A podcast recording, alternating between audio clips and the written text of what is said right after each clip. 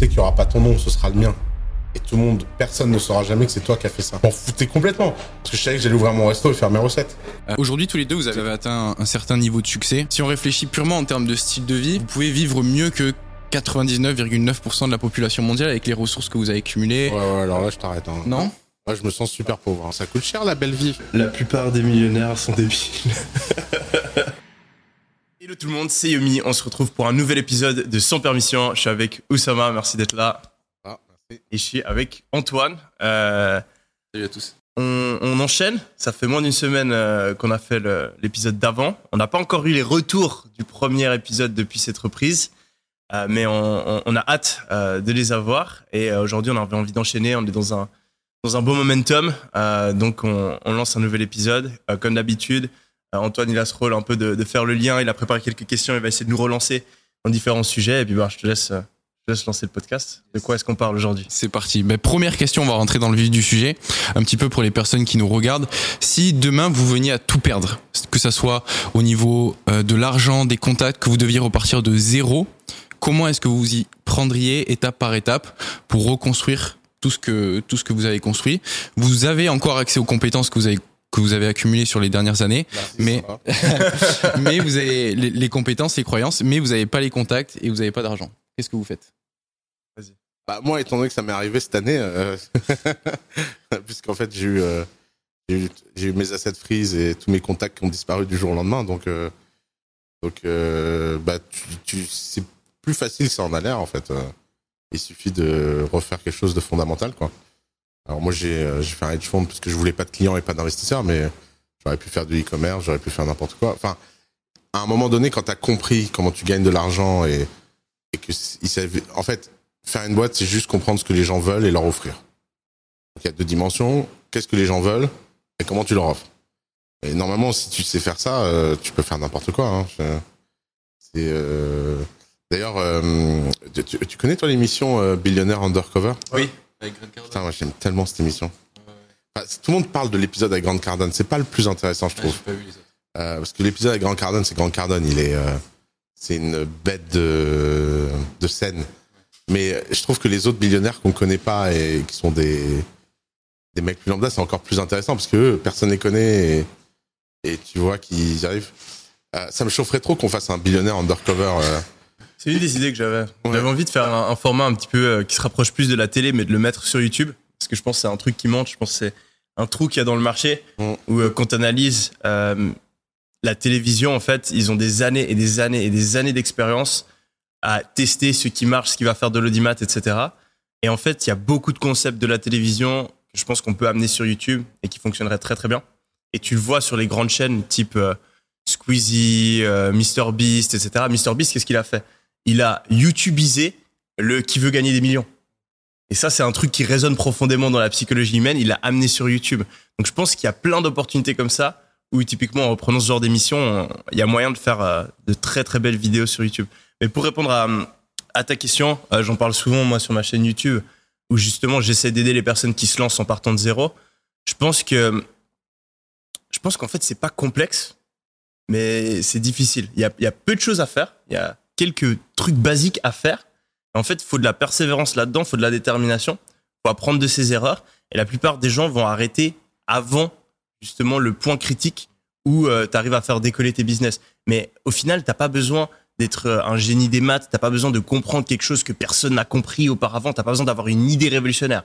Donc, comme tu l'as dit, c'est des concepts basiques et il faut juste s'y mettre, apprendre, appliquer. Et pour moi, tu as deux voies principales qui vont être les plus faciles pour commencer à générer de l'argent rapidement. C'est les moins ambitieuses, mais c'est celles avec lesquelles tu as le plus haut taux de, chance de, réussir. Et pour moi, ben, tu as le côté service, tu as le côté produit. Donc si tu pars côté produit, tu vas pouvoir, euh, le plus simple, c'est de faire du e-commerce, donc vendre des produits physiques. Bon, ça, j'en parle euh, pendant des heures et des heures sur, sur ma chaîne. Ensuite, après, tu peux vendre des produits digitaux, mais ça, c'est un petit peu plus compliqué. Typiquement, vendre des formations, etc. Euh, ce qui est cool, c'est que tu n'as pas le prix des produits, donc tu as moins de coûts, mais souvent, tu as besoin d'avoir une expertise, tu as besoin d'avoir un truc un peu qui te démarque, et ça, pour un débutant, en général, c'est un petit peu plus compliqué. Ensuite, après, tu as l'autre voie, dont je parle peut-être un petit peu moins, mais qui est aussi une très bonne voie, c'est de choisir la voie des services.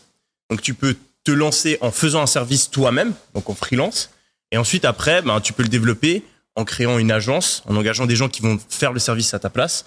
Toi, tu vas toujours avoir le rôle de la personne qui le vend. Et ça, c'est une autre voie aussi qui permet d'avoir des résultats assez rapidement. Donc ouais, je pense que typiquement, euh, faire monteur vidéo, euh, graphiste, euh, faire des publicités, faire du copywriting, tout ce genre de choses, tu peux les commencer en tant que service provider, en tant que freelance, ensuite déléguer, faire une agence. Et je pense que c'est aussi une très bonne voie pour, te lancer en partant zéro. Ok, super. Donc imaginons que tu as trouvé un service ou un produit à vendre, tu as un client cible que tu, que tu connais, mais t'as pas d'argent, t'as pas de contact. Comment est-ce que tu t'y prends pour faire ta première vente en partant de zéro? Franchement, c'est- super facile aujourd'hui. Euh, si si t'es dans le freelance, euh, tu, tu tu démarches des gens, tu tu vas sur des hashtags sur Instagram, t'envoies des DM, euh, tu vas sur les groupes Facebook, euh, t'envoies des messages privés. Euh, tu peux aussi commencer à créer un petit peu de contenu sur ta thématique. Typiquement, tu parles de copywriting, tu vas te mettre à faire des TikTok, tu vas te mettre à faire des trucs sur Instagram, des posts sur LinkedIn, etc. Et ensuite après, ben il y a des gens qui vont commenter, tu vas, tu les contactes. Les premiers clients, tu leur promets, tu leur tu leur permets de d'avoir tes services peut-être gratuitement pour avoir des case studies ou bien euh, tu leur euh, mets des tarifs très bas au début, tu augmentes les tarifs au fur et à mesure. Réussir à vendre un service à 1000 balles par mois, 500 balles par mois quand on débute, c'est juste une question de travail. Si tu démarches 100 personnes, il y en a forcément un qui va dire oui, même si tu es nul en vente et que euh, voilà. Donc c'est juste à un moment faut le faire. Hmm. La plupart des gens, ça me fait toujours marrer, je le dis toujours, tu sais ce que tu dois faire pour réussir, mais tu le fais pas. La question, c'est pas ah il me faut la dernière stratégie, il me faut euh, cette dernière technique de vente. C'est juste que t'es pas en train de contacter des gens, t'es pas en train de démarcher, t'es pas en train d'essayer de te former, d'apprendre des trucs. Donc il y a un moment où c'est juste, et c'est pour ça que j'ai j'ai un, je, le dis tout le temps, pour moi que tout le monde peut réussir dans le business parce que je le vois et je l'ai vu des centaines de fois. Au final, c'est pas les personnes les plus intelligentes qui réussissent. C'est pas les personnes qui ont un talent inné qui réussissent. C'est juste les personnes qui passent à l'action et qui font les choses et qui persévèrent et qui apprennent. Et pour moi, tout le monde est capable d'essayer, apprendre, refaire, essayer, refaire, jusqu'à que ça réussisse. Donc, euh, faut vraiment passer à l'action. Super. Oussama? Ouais, je, je suis, euh, je suis 1000% d'accord. Euh, Moi, j'arrive pas à savoir pourquoi les gens euh, bloquent là-dessus. Euh, mais ils bloquent. Euh, 90% des gens qui arrivent pas. euh, D'ailleurs, l'image d'Épinal, c'est que quand les gens échouent, c'est parce qu'ils ont fait faillite. Mm. Mais la faillite, c'est l'élite de l'échec. Enfin, pour arriver au stade où tu peux arriver à un moment où tu as quelque chose à perdre, c'est que tu as quand même gagné avant, quoi. Mm. Euh, J'aime bien cette citation qui dit, euh, je sais même pas si c'est une citation ou si c'est juste un truc euh, auquel j'ai pensé, mais les gens sont capables de passer des journées à réfléchir sans une minute à agir. Ah ouais. bah ça, Et dans le business, c'est particulièrement vrai. Ouais. Et je, je parle, quand je rencontre des gens, c'est tout le temps Ah, mais tu penses que je devrais faire ça ou faire ça? Attends, t'as, t'as essayé? Ça fait trois mois que je réfléchis. Non. Mhm. C'est ouf. Hormozy, il dit que ça prend 20 heures en moyenne pour devenir bon à quelque chose, Ouais. mais qu'il y a des, an- qu'il y a des, la plupart des gens vont mettre des années avant de faire la première heure. Et c'est vrai. ça prend en moyenne 20 Elle, heures, elle- c'est pas elle- énorme. elle est pas mal celle-là. Elle est pas mal. Tu connais Alex Hormozy Ouais, ouais. Ouais, Il, est- il Ouais. est bon, lui. Il est super bon lui. Je le regarde tout le temps moi. Ouais. Euh, en plus j'aime bien euh, leur couple là. Ah ouais? Bah c'est stylé quand même. Ouais. Mais c'est ouf, je trouve. De... C'est invraisemblable. Et elle, elle est, sont en- vraiment et, très et elle, elle est encore plus déterre que lui, ça se sent. D'ailleurs, tu sens qu'à la maison, elle doit le. Elle fait presque peur. pas envie de- Tu imagines euh, quand, quand elle regarde son calendrier, elle regarde son- tu sais, je sais pas si t'as vu la vidéo sur leur euh, calendrier de couple. Non. Ah, elle est incroyable. Et en fait, dans la vidéo, elle dit, elle est là, elle dit oui. Alors là, je check les events et tout. J'imagine trop lui qui est en mode, euh, oui, chérie. Alors, euh... Ah, je trouve ça cool. Je trouve ça Ouais. super cool. Euh, Il il y a une autre dimension, euh, c'est les limites du langage. Euh, le mot entrepreneur décrit plein de choses différentes. Euh, par exemple, le mot entrepreneur décrit Steve Jobs, euh, décrit euh, euh, moi, Yomi, toi, euh, le mec qui a une agence. Et tout ça, en fait, c'est un seul mot. Et, euh, et je pense que c'est vachement confusant pour les gens parce que ils imaginent que parce qu'il y a un mot, il n'y a qu'une seule réalité. Mais en fait, euh, il y a autant de réalités que d'entrepreneurs. Et, euh, et c'est vrai qu'il y a des catégories d'entrepreneuriat, comme il y a des catégories au sport. Et si on avait, ce serait marrant si, euh, si on faisait les Olympiades de l'entrepreneuriat, d'essayer de diviser vraiment précisément Mm. tous les types d'entrepreneuriat qu'il y a et qui est champion à quoi. Euh, c'est pas, c'est pas les mêmes types d'entrepreneuriat quoi. Non, et tu vois, et tu vois que t'as des gens qui ont certains, certaines qualités qui, qui leur permettent de réussir dans leur domaine de compétences ou leur type de business. Dans d'autres, ce serait beaucoup plus difficile et inversement. Euh, je pense qu'il faut aussi trouver le type de business qui, euh, qui nous convient le mieux. Ça permet donc Alors de- ça, ouais. Alors ça, c'est un truc auquel je suis obsédé. J'ai- J'ai eu une révélation il y a trois ans parce que je faisais une vidéo sur le product market fit. Et euh, il y a un mec dans la salle qui lève la main. Ah, c'est un peu plus que trois ans maintenant, c'est il y a six ans. Et il y a un mec qui lève la main euh, dans le public et qui, euh, et qui se lève. Et je m'en souviens, il était méga maigrichon, il avait l'air tout pâle et tout. Et il dit, euh, je veux faire une boîte dans le dans la food. Comment je fais pour savoir s'il y a un product market fit? Et je le regarde, je fais frère, toi, il y a déjà un problème de founder market fit. et c'était la blague et tout le monde rigole. Et il dit, bah, je comprends pas, comment ça? Je dis, mais attends, moi, tu viens me voir avec, avec ton air pâle là, qui mange des graines.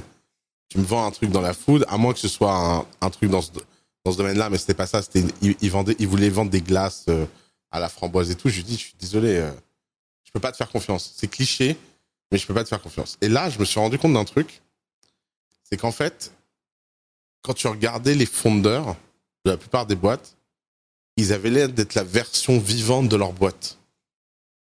Et après, j'en suis venu qu'en fait, ce fondeur market fit, c'est un truc dont on parle pas assez, qui est est-ce que je suis la bonne personne pour faire cette boîte? Plutôt que de se dire qu'est-ce que je peux faire, parce que qu'est-ce que je peux faire, il y a une infinité de boîtes. Par contre, si tu te dis c'est quoi l'intersection entre moi et le type de boîte que je peux faire? À mon avis, cette intersection, elle est plus petite qu'on imagine. Parce que euh, il y a plein de choses euh, qu'on peut pas faire, en fait. Ça demande un certain nombre de qualités de faire un certain nombre de choses, et on n'a pas tous ces qualités. Et, euh, et au lieu de réfléchir, c'est vrai que les gens mettent énormément de réflexion dans des questions qui ne sont pas des choix. Par exemple, ma préférée, euh, est-ce que je dois lever des fonds ou pas? J'adore quand les gens me disent ça. J'imagine dans leur tête un truc où il y a des mecs dehors qui attendent avec de l'argent. Je dis alors, alors, il veut investir, il veut mon argent ou pas? Et mec dit, ah, j'ouvre la porte, j'ouvre pas la porte, je les laisse rentrer, je laisse pas rentrer. Et, euh, et donc ça, c'est des questions pour moi qui servent à rien. Souvent, j'explique aux gens, je leur dis, ouais, moi, j'hésite vachement là dimanche soir. Je sais pas si je pars en date avec Emma Watson ou Gisèle. Franchement, euh, t'en penses quoi? Aucune des deux n'est au courant. Mais par contre, à l'inverse, choisir sa mission de vie, euh, choisir ce truc là japonais là, ouais, ce truc là. J'ai découvert ça il y a pas longtemps. Mm. Je trouve ça super smart la façon dont il le représente. Mais c'est vrai qu'en fait, tu te dis, il y a un moment, euh, il faut quand même réfléchir à qui tu es et ce que tu veux faire en fait. Après, après, moi, j'ai un avis par rapport à ça où on entend souvent, euh, oui, il faut suivre sa passion, etc. Ah, ça c'est autre chose. Ouais. Et justement, il y, a une- il y a une fine ligne Ah, entre s'adapter à sa personnalité, à ses qualités, etc. Et juste, en fait, pas vouloir faire les choses difficiles. Ah, ouais. Et souvent, en fait, le market, il valorise les choses qui sont difficiles parce sûr. bah, y a moins de gens qui ont envie de les faire, donc Bien t'as moins de concurrence. Donc, euh, souvent, la musique paye pas. Pardon? C'est pour ça que la musique paye pas. Ouais. Non, et donc souvent, faut, faut te forcer quand tu lances un business à faire des choses que t'as pas envie de faire. Et ça me fait marrer à chaque fois quand je parle à des gens qui lancent des business, ils sont là, ah mais j'aime pas la compta, donc euh, euh, je fais pas de compta et ils perdent de l'argent, genre ils ils arrivent pas à analyser les résultats de leur, leur publicité Facebook, ils sont en perte tous les jours, ils continuent à dépenser de l'argent ads. Ils sont là, ah non mais moi j'aime pas la compta, tu sais, moi je suis plus un gars du marketing. Je suis là, non mais attends, qu'est-ce que tu fais? Donc au bout d'un moment, faire un business, c'est pour gagner de l'argent. Et donc, il y a forcément des choses que tu vas pas aimer faire. C'est pour ça que c'est pour ça que ça a du mérite de réussir dans le business. C'est parce que c'est difficile. Tu dois te forcer à faire des choses que t'as pas envie de faire. Et il va falloir les faire. Mm.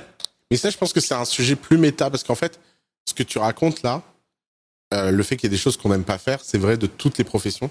Mhm. Et normalement, c'est plus facile de faire des choses qu'on n'aime pas, comme la compta, quand on sait qu'on le fait au service de quelque chose qui nous. Par exemple, euh, une fois, je t'avais entendu dire un truc qui m'avait fait mourir de rire et, que, et qui avait tellement résonné avec un truc que je faisais aussi. C'est que tu disais, quand tu étais petit, tu adorais analyser les business. Tu disais, tu allais au resto et tu disais combien il y a de mecs qui rentrent, combien ils gagnent par jour. Que ça. Moi, je crois que j'ai calculé le chiffre d'affaires de tous les kebabs de Tours. Alors, les gars, allez ouvrir un kebab à Tours. si vraiment vous savez pas quoi faire de votre vie, il y a beaucoup d'argent à se faire. Euh, mais, mais ça, je pense que ça montre aussi un, attrait pour le business au sens pur. Euh, et si t'as pas cet attrait pour le business au sens pur, peut-être qu'en fait, l'analyse de, de qui tu es t'amène à te dire peut-être que t'es pas fait pour être entrepreneur. Mais ça, c'est un autre sujet. Toi, tu dis, euh, tout le monde peut réussir dans le business. Je suis d'accord, mais tout le monde qui veut.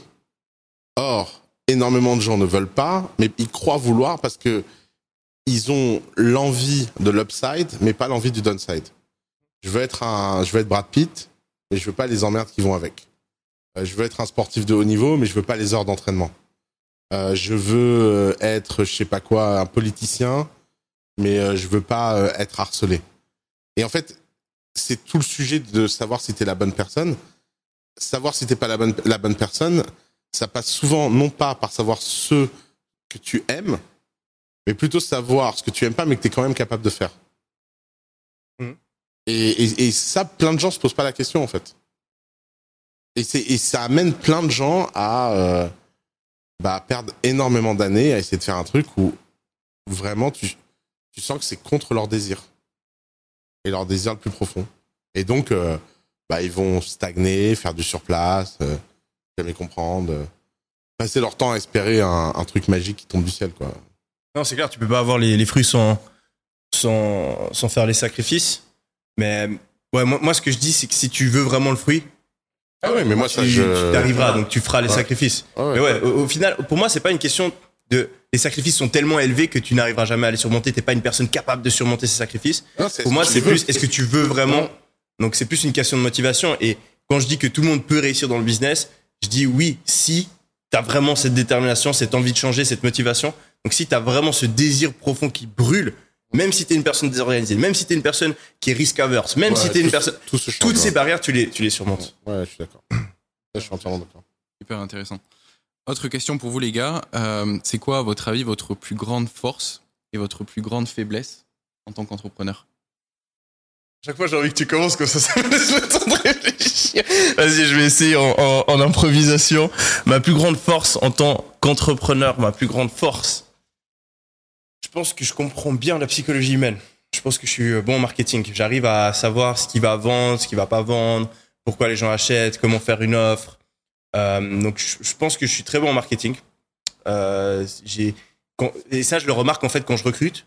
Je recrute euh, dans, dans mes business. Il y a certains postes où j'arrive à trouver très facilement des gens qui sont meilleurs que moi. Et il y a d'autres postes où vraiment où je, je galère, ou même j'ai encore jamais réussi à trouver quelqu'un à qui je pouvais déléguer.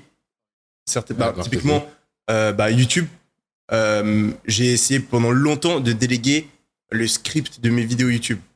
Et j'ai fait passer des, des, centaines de, de, de, recrutements pour essayer de trouver une personne pour faire ça. J'ai jamais réussi à trouver quelqu'un qui, pour moi, arrivait à maintenir les performances qu'on avait sur YouTube si c'est moi qui fais la vidéo. Euh, même chose pour le marketing, pour mes offres e-commerce, pour euh, la manière dont je vends mes formations, la manière dont euh, on met en avant euh, notre logiciel, etc. Je sais que si je me concentre vraiment, je vais réussir à améliorer la chose et je vais pouvoir augmenter les conversions, réaliser plus de ventes, même s'il y a des personnes très compétentes qui gèrent déjà ce marketing pour moi, pour mes business. Je sais que si je me concentre dessus, j'arrive toujours à l'amener à un niveau supérieur.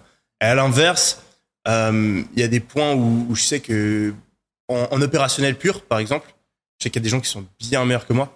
Euh, ben, par exemple, ma COO euh, dans mon business euh, Mindio, tellement efficace, tellement forte pour, euh, pour gérer les trucs. Je, sais que moi, même si je me concentre à 2000% dessus, j'arriverai jamais à atteindre son niveau. Après, je me considère pas comme mauvais en opérationnel. Euh, ma plus grande faiblesse dans le business, je pense que ce serait que je suis pas assez. Euh, comment est-ce qu'on dit en français euh, euh, déci- Décisif? Décis?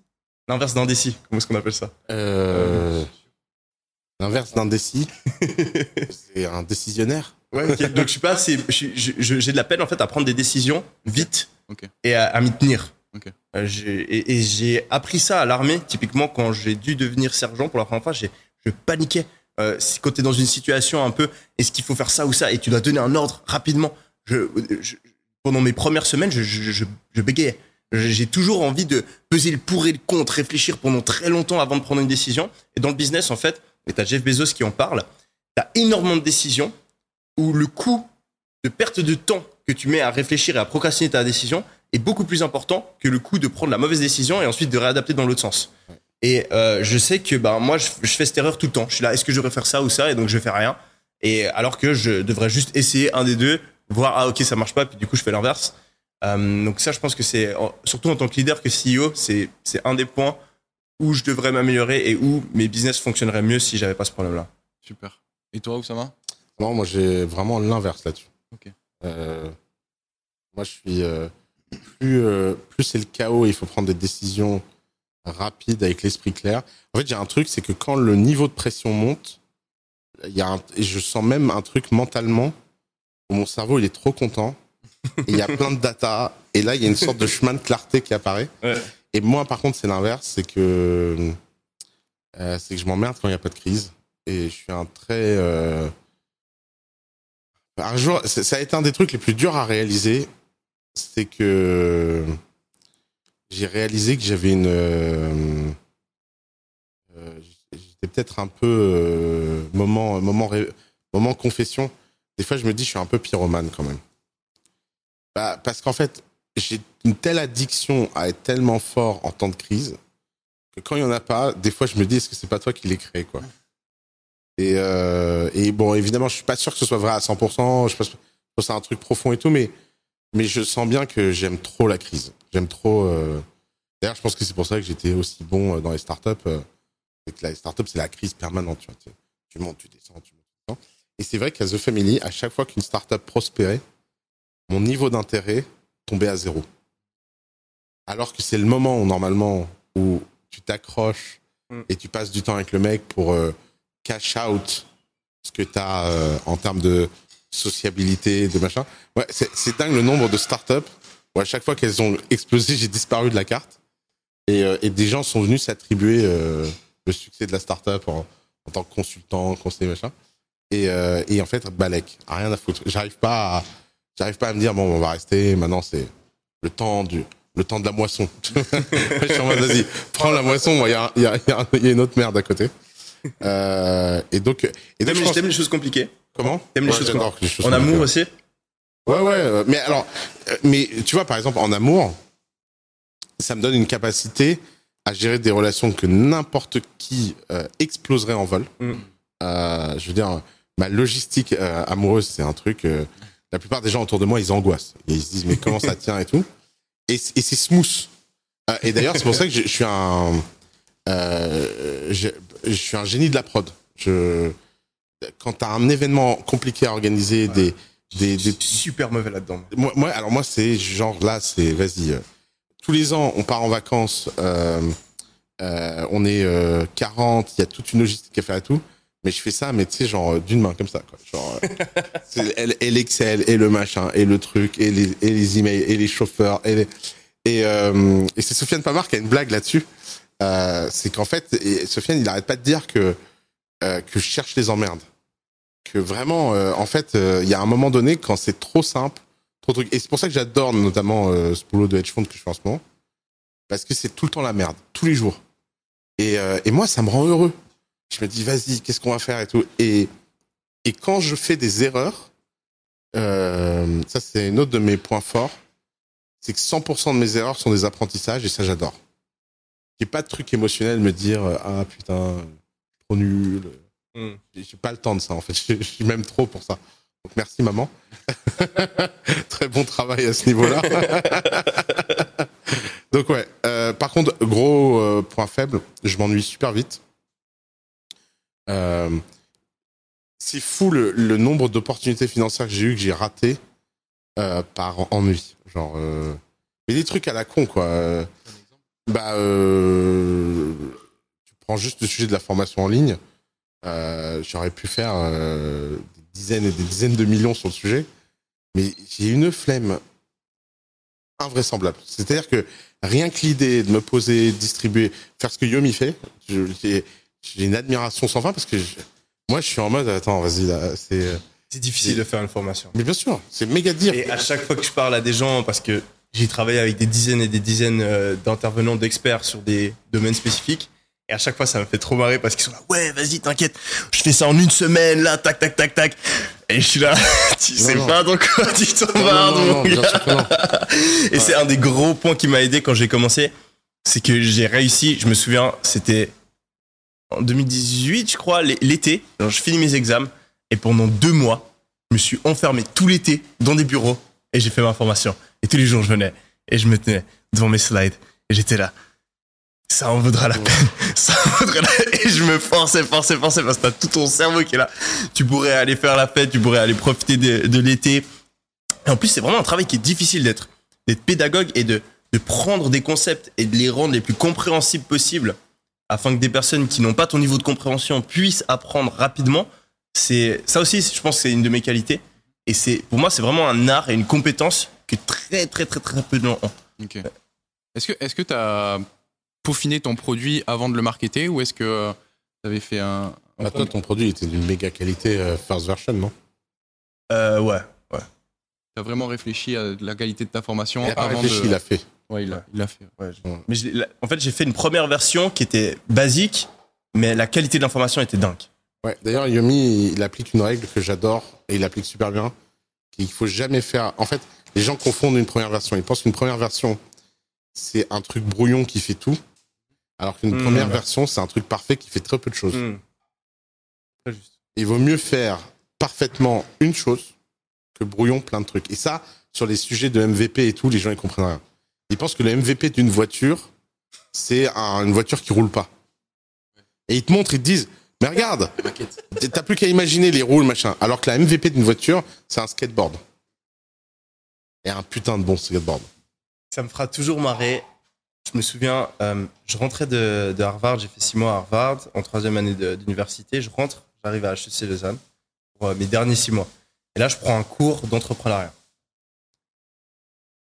Et on devait faire un MVP. Et euh, les sujets de, la boîte, c'était une, application pour aider euh, les jeunes qui, euh, qui font face au bullying. J'écoute tout, le monde autour. Il y avait des groupes.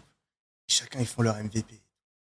Et il y a un groupe qui passe juste avant mon groupe et ils sont là. Alors, on va faire une application, donc tu pourras appeler, tu pourras envoyer des messages, tu pourras faire des vidéo calls avec les profs. En plus, il y aura un annuaire et ils font une liste de machins. Et euh, la prof, elle, elle les interrompt et je suis là. Ah, elle va leur dire qu'il faut qu'ils arrêtent de rajouter 25 fonctionnalités et qu'ils se concentrent sur le truc Et le plus important. Qu'est-ce qu'elle dit? Vous avez pensé à rajouter de l'intelligence artificielle pour euh, pour les. J'étais là, waouh Oh non Oh mon dieu Là, je, là, je lève la main et je, je dis justement, non, mais vraiment dans le, dans le business, ce qui est super important quand on commence, c'est faire un truc bien, voir si ça marche, et ensuite, à partir de là, parce que ça prend du temps, c'est pas possible de faire tout ça au début. Là, je, dis mon truc, je suis fier de moi, je pense qu'il y a tout le monde qui va être là en mode, ouais, ouais, ouais. Là, la preuve, elle fait, ouais, non, mais non, je pense pas, euh, l'intelligence artificielle, c'est vraiment très... Enfin, j'étais là, bon, les études et le business, c'est vraiment... euh, ça ne fonctionnera pas, quoi. Mais ouais, non, euh, clairement, c'est super important de juste, tu, tu trouves, c'est là que c'est super important d'être fort en marketing, tu trouves le point qui vraiment fait la différence pour tes clients, et ça, tu, ça, tu, le, tu le gères. Ensuite, après, le, re- le reste, tu, tu peux le faire plus tard, tu peux construire au fur et à mesure, mais si tu as la base qui est là, c'est bon. Ok, super. Donc c'est vraiment sur ça que tu te, tu te concentres en priorité. Tu as dit que ton point faible le plus important, c'était euh, la faculté que tu as à prendre des décisions rapidement. Comment est-ce que tu peux l'améliorer ça à ton avis? C'est une ça très bonne question. Je, suis content que tu me la poses. Et, et, et, et c'est super important, je le dis à chaque fois. Euh, identifier ses faiblesses, c'est une chose. Et ensuite, mettre en place des stratégies pour euh, les couvrir, c'en est une autre. Et malheureusement, il y a beaucoup de personnes qui ne le font pas. Et moi, justement, j'essaie à fond de le faire. Et euh, bah, récemment, j'ai mis une nouvelle stratégie en place où maintenant, ce que je fais, c'est que je me mets des deadlines pour prendre des décisions. Donc, euh, en général, je fais une semaine. Donc, euh, le samedi, ce que je fais, c'est que je regarde ce que j'ai fait pendant ma semaine, ce que je vais faire la semaine d'après. Donc, j'ai une liste de décisions que je dois prendre. Je, le mets sur une liste et je suis là, le samedi, tu dois la prendre. Et ensuite, si je vois que j'arrive vraiment pas, que ça fait plus d'une semaine que je l'ai pas prise, je dis à mon pote, et là, je, lui ai dit, je te file, je te file 10 000 balles si le 1er février, j'ai, pas pris cette décision, cette décision, cette décision, cette décision. Je lui ai envoyé une liste. Et comme ça, je sais que je suis obligé. Et si, si je le fais pas, moi, il y a des décisions, imagine-toi, il y a des décisions, je, je- pendant, pendant plus d'un an, je les ai pas prises. Donc, je suis obligé de mettre en place des stratégies comme ça. Ok. Avec une pression externe pour, Mm. euh, pour vraiment te forcer à avancer. Et la première fois que j'ai été confronté à ça, c'est drôle. Où j'ai remarqué vraiment que j'avais ce problème d'indécision. C'est. Euh, bah, les- quand j'avais mes premières expériences avec les filles, quand j'étais. je- quand j'étais ado. Et tu, tu, quand tu lis des trucs de séduction, tu vois que c'est important en tant que mec de euh, être un peu un leader. Montrer, d'a- d'avoir le truc, ok, on va là, ensuite on va là, tu, tu gères un peu le truc. C'est une, une des qualités qui, que la plupart des filles euh, aiment. Et je me souviens, j'étais dans- un de mes premiers dates et il y a une situation où, je sais pas, on avait mangé un truc et on devait aller à un autre endroit et je devais dé- décider de où aller et j'étais comme un, gamin, genre incapable de prendre une décision et je marchais tout droit. J'étais là, est-ce qu'on va là, est-ce qu'on va là? Non, mais Si on va là, c'est peut-être mieux de faire ça. Si on va. Et, et, et- bon, je me suis énormément amélioré là-dessus, notamment à travers l'armée. Où en fait, ce que tu te rends compte, c'est vraiment tu prends la première décision qui te vient dans l'esprit, même si c'est complètement faux, complètement con, et tu t'y tiens. Je me souviens à l'armée, je prenais des décisions et le moment où je prends la décision, je me rends compte et que je le dis, je me rends compte que c'est énorme connerie. Et là, t'as un soldat qui vient et il te fait Oui, mais sergent, faudrait pas faire comme ça. Non Et tu restes bloqué sur ta décision parce qu'en tant que leader, tu dois être sûr de toi. Tu peux pas te permettre de. Tu dis un truc, ensuite après tu dis l'inverse, et un gars il vient, il te donne un argument, tu changes d'avis. Ça, c'est la pire chose que tu peux faire. Les gens vont, vraiment perdre confiance en soi. Et à l'armée, d'autant plus. euh, Donc euh, tu peux pas. Les mecs, ils mettent leur vie sur la ligne. Je me souviens. je me souviens, on était une journée à l'armée, t'as des, t'as des adjudants, en fait, c'est des, des mecs qui viennent contrôler ce que tu, ton travail. Donc, euh, on a une journée, ça s'appelle une inspection, et t'as tous ces adjudants qui tournent autour de toi et ils viennent regarder que tout se passe bien. Moi, je fais un méga speech. Je fais, alors aujourd'hui, c'est l'inspection. Faut qu'on soit irréprochable. Tout le monde, sa tenue, il n'y a pas une poche qui est pas fermée. Vous vous tenez carré à, à réglo à 100%. Je fais mon méga speech ultra, je le fais bien. Je, je, je hausse le ton, je suis fier de moi. Et là, un mec qui sergent, euh, soldat, machin. Oui. Euh, votre poche, elle, elle est mal fermée. Il avait complètement raison. C'est le jour de l'inspection. En tant que sergent, c'est super grave que moi j'ai ma poche qui est, qui est- qui est mal fermée. Je lui fais, ouais, moi je suis un sergent. Toi, t'as rien à dire.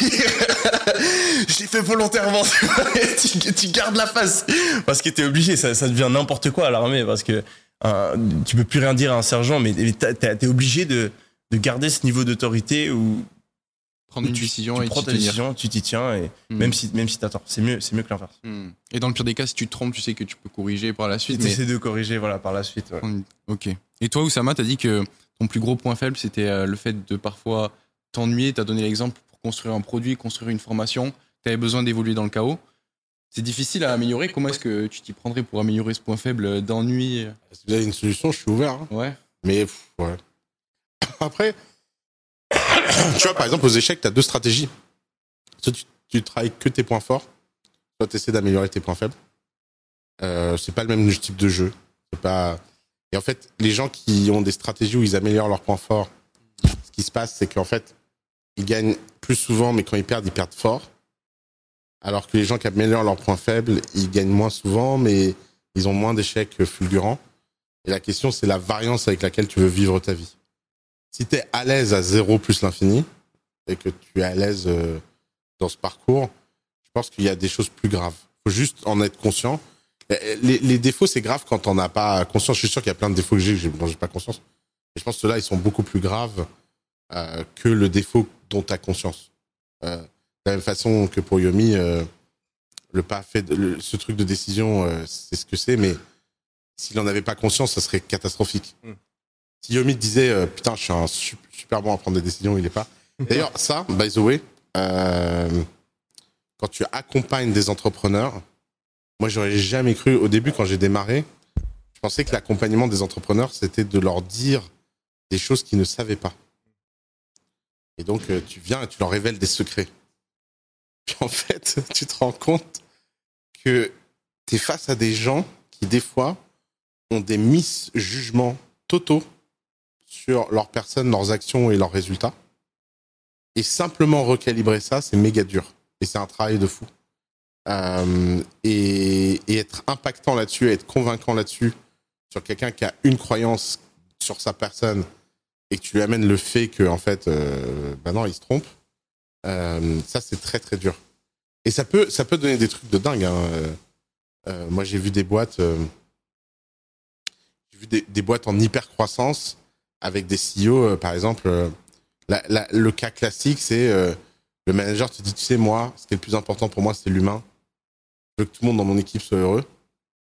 Puis tu parles à l'équipe et tout le monde est en burn-out. Dépression, jeté par la fenêtre et tout. Mais attends, comment? Et le problème de ce genre de, de gap, c'est que ça commence comme ça et puis. Et à un moment, ça craque. Et quand ça craque, c'est trop tard. Et là, les gens, ils se rendent dans des dingueries pas possibles parce qu'ils te font payer des années de souffrance et de machin. Et, euh, et au début, moi, je pensais que ces gens-là, euh, ma première réaction, c'était de, de les prendre pour des menteurs. Putain, mais quel, mais quel hypocrite, quoi. Et en fait, c'est quand j'ai eu la bienveillance de les croire et de croire à leurs propres euh, mensonges que j'ai compris qu'en fait, c'était juste qu'ils n'avaient pas le bon filtre. Et ça, c'est ça, c'est super, super important. D'ailleurs, pour ça que tous les gens qui performent se font accompagner. Tu peux pas performer tout seul par toi-même à 100%. À un moment ou un autre, tu es obligé de faire venir des gens extérieurs qui te. euh, c'est pour ça que les sportifs, ils ont des coachs, alors que le coach ferait pas 1% de ce qu'il fait. C'est tous les musiciens, ils ont des gens qui leur disent si la musique est bien ou pas. Euh, C'est pour ça que Obama se fait coacher. C'est pour ça que euh, euh, Oprah se fait coacher ou Larry Ellison ou Steve Jobs. Jobs s'est fait coacher par plein de gens super forts.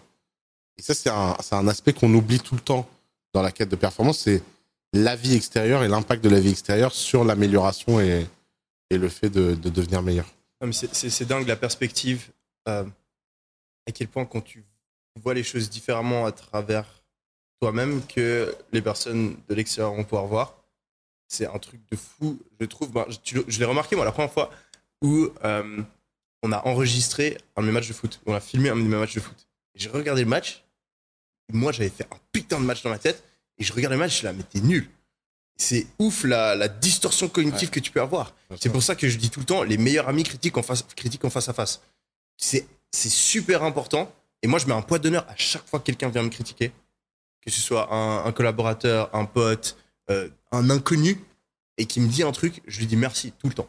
Même si je le prends personnellement, hein. des fois je, je- je suis énervé, je suis pas du tout d'accord avec lui, et je, mets vraiment un point d'honneur à le remercier. Parce que c'est un, un énorme cadeau que quelqu'un te fait quand il te, il te critique ouvertement. Ça peut te permettre d'avoir une vision que tu n'aurais jamais, euh, jamais pu avoir.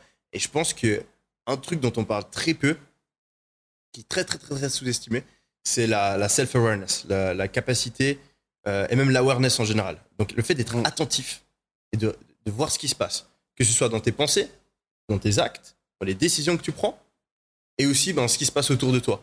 Donc la capacité de voir, de, de juste te poser la question, ah j'ai pris cette décision la semaine passée, est-ce que c'était une bonne ou pas finalement?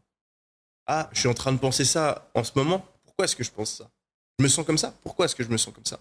Donc le fait de s'analyser constamment et de réussir à prendre du recul sur soi-même, pour moi ça fait une énorme différence, parce que tu vas justement pouvoir corriger le tir, alors que la plupart des gens, bah, ils ont ce filtre où ils voient les choses d'une certaine manière. Et, et ils sont forcément, t'es forcément d'accord avec toi-même. et donc, tu n'arrives jamais à voir tes convictions qui sont fausses. Comme le dit Nietzsche, les convictions sont les plus grands ennemis de la vérité que les mensonges.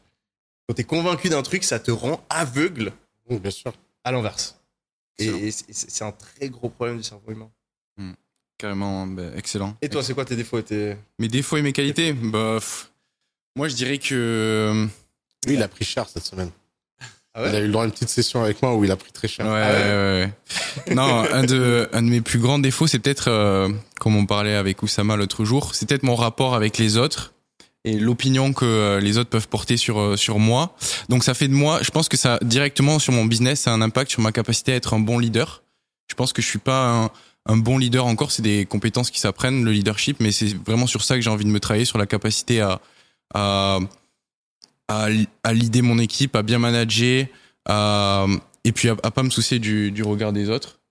Euh, et puis mon plus gros point fort, je dirais que c'est ma faculté à, à construire euh, une audience euh, en organique. En tout cas, sur l'année qui s'est écoulée, c'est là où j'ai eu sûrement le, plus de résultats. J'aime bien la création de contenu, donc je pense que j'ai une bonne compréhension des plateformes et de ce que les de, de la demande qu'il y a par rapport à ça. Ouais, je dirais que c'est Ouais, essentiellement. ça, t'es fort. Mais justement, c'était c'était le sujet dont on parlait. euh, ouais. Qui est- En fait, je, je lui ai dit que c'était très dur d'être euh, à la hauteur de l'image qu'il donne. Hmm. Et que malheureusement, euh, il y a un moment, il faut admettre que, que l'image, c'est un produit et que la personne, c'est quelqu'un d'autre. Hmm. Cet écart, il faut vivre bien avec parce que sinon, euh, sinon, plus ton image monte, plus ta personne descend. Ouais. Et cette cassure, elle est violente. C'est drôle, moi je, le- je, je l'ai- je l'ai vu tellement de fois. Je l'ai vu tellement de fois. Où tu rencontres des gens que, que tu vois sur les réseaux sociaux et tu te vois que la personne est tellement différente de ce qu'il y a sur, euh, sur Internet. Mais je pense qu'il y a. il y a- ouais, faut, faut, faut se rendre compte que c'est le cas pour tout le monde. Mm. Euh, après, après, je pense que tu peux aussi juste être. euh, je pense qu'il faut pas qu'il y ait un trop, un trop grand écart non plus. Non, ça, c'est autre chose encore. Mais déjà, je pense que l'étape 1, c'est que si tu acceptes l'écart, Mm. tu acceptes que de toute façon, tu pas parfait. Et si tu acceptes que tu pas parfait, eh ben, le regard des autres, il est moins violent. Et là, l'écart peut se réduire. Et l'écart se réduit à partir du moment où tu as la possibilité de progrès personnel. Et cette possibilité de progrès personnel, elle n'existe pas dans un monde où tu as peur de ce qu'on pense de toi à chaque fois que tu fais un truc. Et justement, la clé, je pense que c'est de, de, de dire sur les réseaux sociaux que t'es pas parfait, de montrer euh, certains de tes défauts et de montrer que t'es quelqu'un qui essaye comme tout le monde. Ouais, alors ça, c'est encore. euh, Ça, c'est. Ça te libère. Ça, c'est ce que je t'ai dit, mais. Ouais. mais ça, ça prend un peu de temps, ouais. C'est pas, c'est pas évident. Moi, j'essaie de surtout repartager en fait ce qui m'inspire, ce qui me parle, et, euh, et de l'appliquer à moi-même. Après, c'est vrai que c'est, j'essaie de, de, de peindre le tableau parfait, mais à moi-même, comme tu le dis, t'as raison, il y a toujours un écart entre euh, ben, le message, en tout cas moi, le message que j'essaie de véhiculer et cette image parfaite, et euh, la réalité qui forcément, ben, oui, je, je prône des valeurs comme la discipline, comme euh, le fait d'être, d'être concentré sur ses objectifs, etc. Des fois, moi aussi, je manque de discipline, des fois, je suis pas parfait, des fois, mais euh, voilà, c'est les valeurs que j'essaie de véhiculer et j'ai conscience qu'il faut que ben, je fasse peut-être preuve de plus d'authenticité vis-à-vis de. Je- je- Et je pense que je pense que tu gagnerais parce que Ça, c'est sûr. je pense que les gens relate, les gens Attends, l'authenticité en marque, c'est ce qui Ah, paye le plus. bah hein. Regarde, euh, regarde Trump, regarde Oprah, euh, regarde Naval, Et- et- regarde. Et par exemple, euh, même en parlant de discipline, pour moi, c'est plus inspirant de voir un mec qui galère à être discipliné mais qui abandonne pas que un mec qui euh, ça lui vient euh, naturellement comme ça.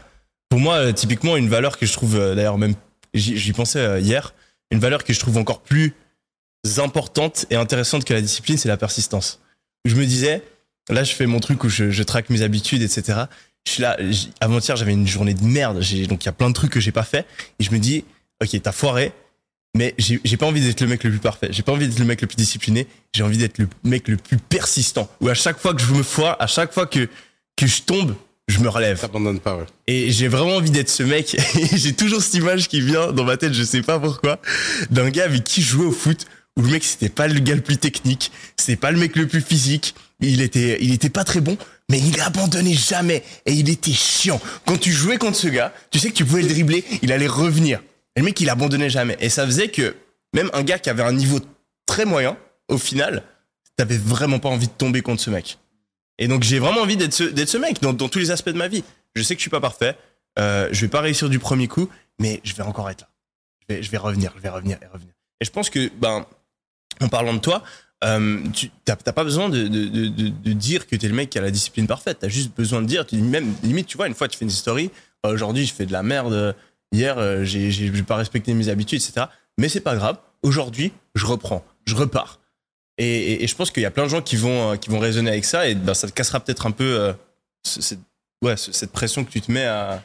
essayer de peindre l'image parfaite, ouais, ça a carrément du sens. Bah, merci les gars pour, pour vos petits conseils. Aujourd'hui, tous les deux, vous avez, des... vous avez atteint un, certain niveau de succès, que ça soit sur, sur plusieurs plans, financiers notamment. Qu'est-ce qui vous pousse encore à aller plus loin? Parce que si on réfléchit purement en termes de style de vie, vous pouvez vivre mieux que 99,9% de la population mondiale avec les ressources que vous avez cumulées. Ouais, ouais, alors là, je t'arrête. Hein. Non? Ouais, je me sens super pauvre. Hein. Je... je- Tu te rends compte, ça coûte cher la belle vie. Enfin, Avec Euh, l'inflation, c'est un truc ouais, c'est un truc de ouf. euh. Oh là là là. Non, non, Je me suis fait clasher d'ailleurs. J'avais un interview et les- le mec il me posait des questions rapides et il fait à partir de quel montant on est riche? Et moi j'ai dit 100 000 euros par mois. 100 000 euros par mois, ouais. Et la plupart des gens dans les commentaires ils sont là, non mais attends, à 20 000, 30 000 euros par mois, bien sûr que t'es riche. Mais non, mais non. Bah, Mais moi, je je suis l'ai pas vu, je l'ai vu ton interview. Moi, je me suis dit 100 000, mais attends, peu. 100 000, c'est le début, quoi. C'est ça qui est drôle, c'est qu'il y a un tel décalage en fait entre la population classique entre guillemets qui ont un, qui ont un job et qui. C'est normal. euh. C'est que vos standards en fait sont tellement élevés vis-à-vis Les de. standards sont élevés. C'est juste que. D'abord, c'est pas nos standards qui sont élevés. C'est les standards qui sont élevés. C'est-à-dire que. Écoute, je vais te raconter une anecdote euh, qui, est... qui m'a fait prendre conscience de ça. Pendant des années, je voyageais en classe éco.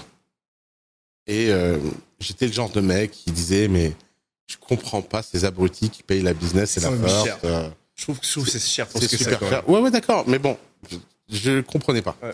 Et, et, et j'étais un mec qui faisait, euh, à l'époque, donc j'avais 21 ans. Euh, il m'arrivait très souvent dans la même semaine d'être à Hong Kong, Paris et Los Angeles. Donc, euh, Vas-y, euh, les miles que je faisais et tout Mm. ça, quoi. Et dans le même mois, pas dans la même semaine. Un jour, je suis à Hong Kong et on me surclasse en business.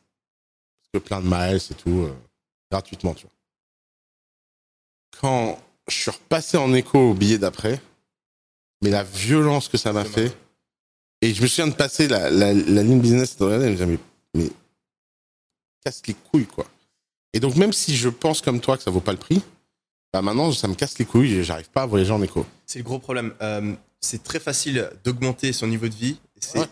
impossible de le baisser. Ouais, exactement. C'est pour ça qu'il faut faire très attention quand on commence à gagner de l'argent à ne pas faire augmenter son niveau de vie trop vite. Ouais, Parce que le revenir en arrière, il fait extrêmement mal. Et le- la montée n'est pas, n'est pas si plaisante que ça.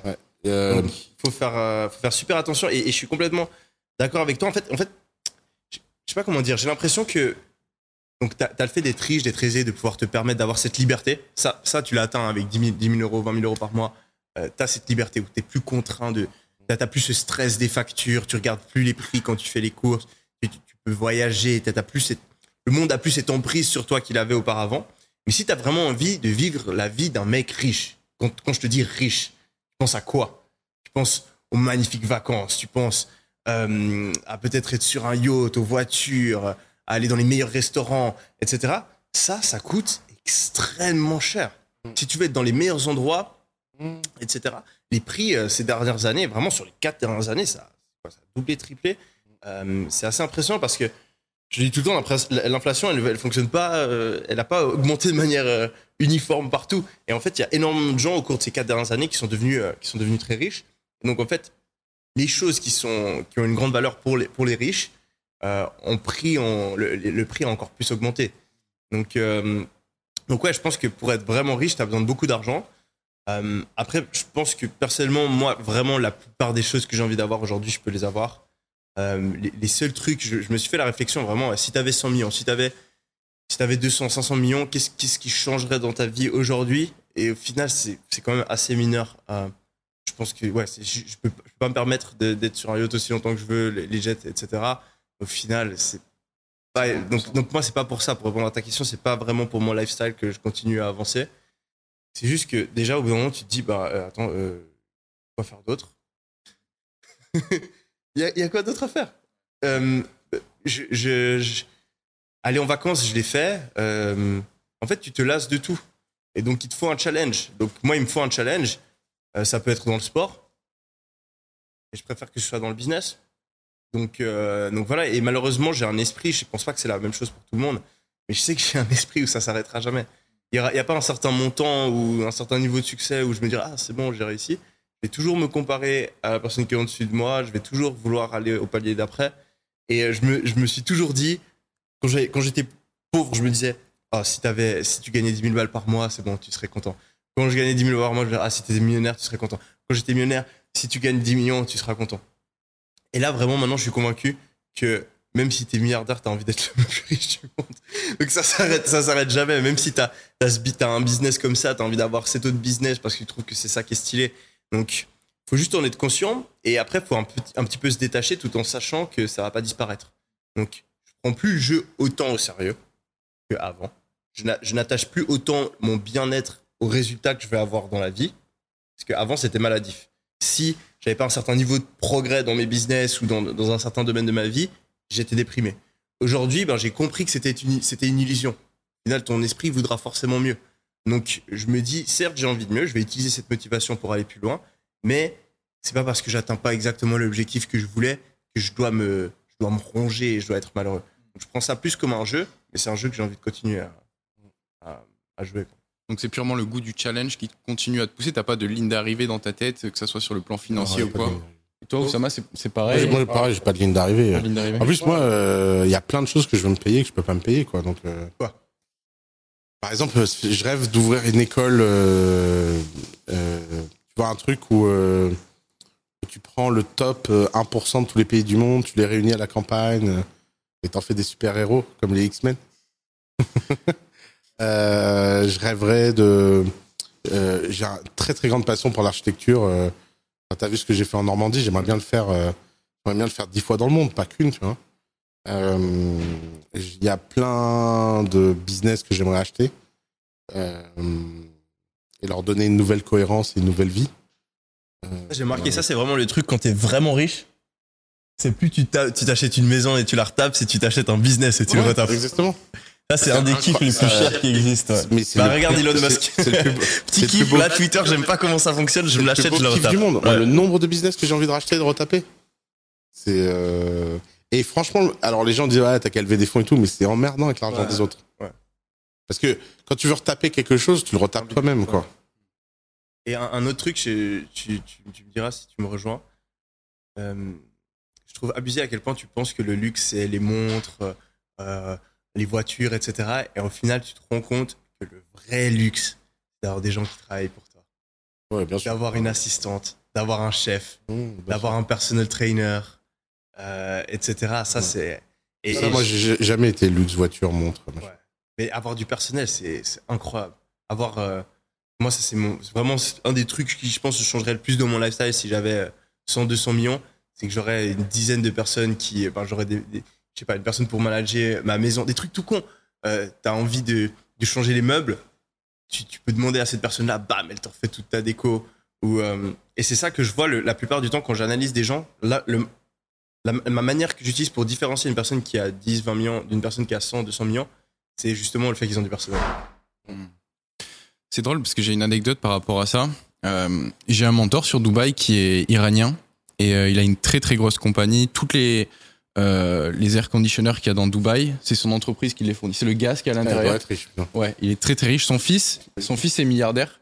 Il a créé, euh, euh, tu dois connaître, c'est un projet NFT euh, Top Shot aux États-Unis. C'est euh, l'équivalent de Sora. C'est ça qu'il a fait. Euh, son fils a fait ça. Ah, La- Ah la- oui, la Top boîte. Shot. Ouais, bien sûr, bien Michael sûr. Jordan a investi dedans. ouais, ouais. Euh, la boîte a été valorisée 10 milliards pendant, euh, pendant le, le pic de crypto. Là, elle est à 1,5. Donc, euh, vraiment très, très successful. Son fils, Attends, à lui. 10, c'est 1.5 là maintenant? Ouais, ça a perdu. euh, Ça va être dur ça. ouais, bah, c'est quand même. euh, il est quand même milliardaire, quoi. Et euh, Ah non, je pense qu'il a maximum 15% de la boîte, donc non, il est pas milliardaire, mais. je sais pas. Je sais pas exactement, Ah, mais. si, je te garantis. C'est Non, mais, euh, c'est je te crois. dans les, dans les ventures. Tu... Je te crois. Enfin, tout ça pour dire que euh, son père. En... Tu voulais dire euh, un truc? Non. Ouais. Tout ça pour dire que son père, en l'occurrence, c'est euh, c'est quelqu'un que, que je connais bien. Et euh, lui, il a travaillé toute sa vie, il a monté plusieurs business, il est parti de rien, de zéro en Iran. Et aujourd'hui, euh, quand je parle avec lui, malgré tout le succès sur le plan financier, je vois quand même beaucoup de regrets. Et il essaie de me faire passer des enseignements qui sont pas purement liés à la, à la métrique financière. C'est-à-dire que j'ai l'impression qu'il s'est battu toute sa vie pour avoir plus sur le plan financier, plus de confort, plus de luxe, euh, plus belle femme, plus beau bateau, plus belle maison, etc. Il s'est toujours comparé avec le mec au-dessus. Et, euh, et aujourd'hui, il me dit, mais en fait, euh, c'est un jeu que tu peux pas gagner. C'est impossible de, c'est impossible d'arriver au bout, c'est impossible de le finir. Et, et il m'a conseillé par rapport à ça d'aller faire une retraite pendant plusieurs, plusieurs semaines, plusieurs mois en, Inde pour, pour me, qu'est-ce que t'en penses? Pour me recentrer sur moi et pas, pas être omnibulé, parce que c'est vrai que c'est facile de se comparer et de vouloir toujours plus. Moi, excuse-moi, je rigole parce que j'adore la capacité des gens riches à te dire ce qu'il faut faire pour pas devenir comme eux. Euh, alors qu'eux, ils ont toute leur vie fait autre chose et que maintenant qu'ils sont à une certaine place, ils font autre chose. Euh, non, mais je comprends, euh, je comprends l'idée. euh, c'est Naval dans son tweet How to Become Rich, qui est un tweet génial d'ailleurs. On pourra peut-être mettre le lien. C'est vraiment le tweet Fred sur comment devenir riche le plus. Tu connais ce tweet Ouais, ouais, j'ai Ouais. lu le tweet et j'ai aussi, il y a une vidéo en fait où il, Ouais. euh, je trouve que la vidéo est encore plus digeste pour euh, la plupart des gens. Ah ouais, trop bien. Je je savais pas qu'il y avait une vidéo. Et, euh, et le dernier tweet, c'est euh, And when you will achieve that, you will discover new problems, but that's another story. Euh, donc ouais, donc euh, faut.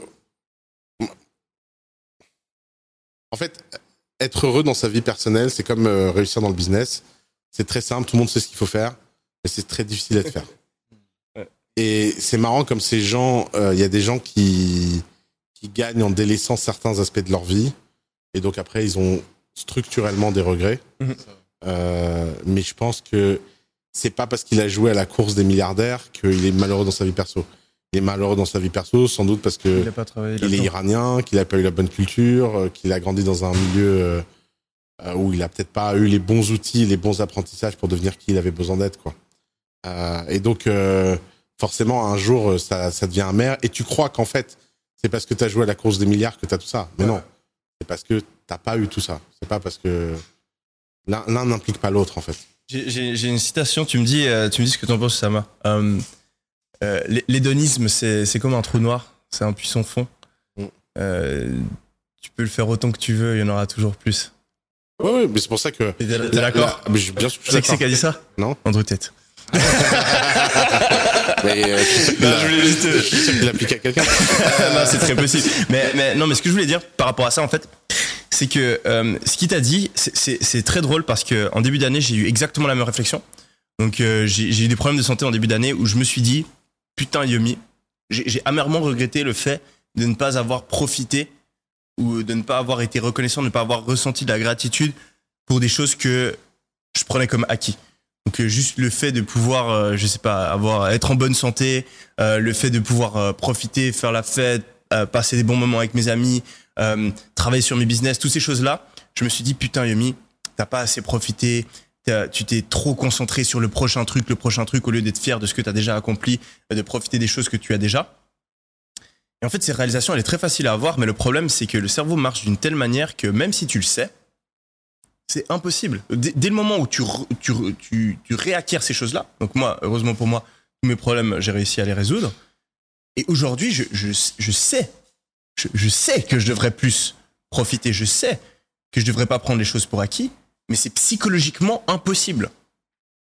Donc en fait, je pense que tu as énormément de personnes qui, qui, qui, qui voilà, sont plus vieilles et qui regardent leur jeunesse en se disant j'aurais dû plus profiter de ça, j'aurais dû euh, ne pas penser comme ça. En fait, ce qu'elles oublient, c'est que tu peux pas. C'est très très très vicieux et c'est une illusion et je l'ai eu plusieurs fois dans ma vie et c'est que maintenant que vraiment je m'en rends compte.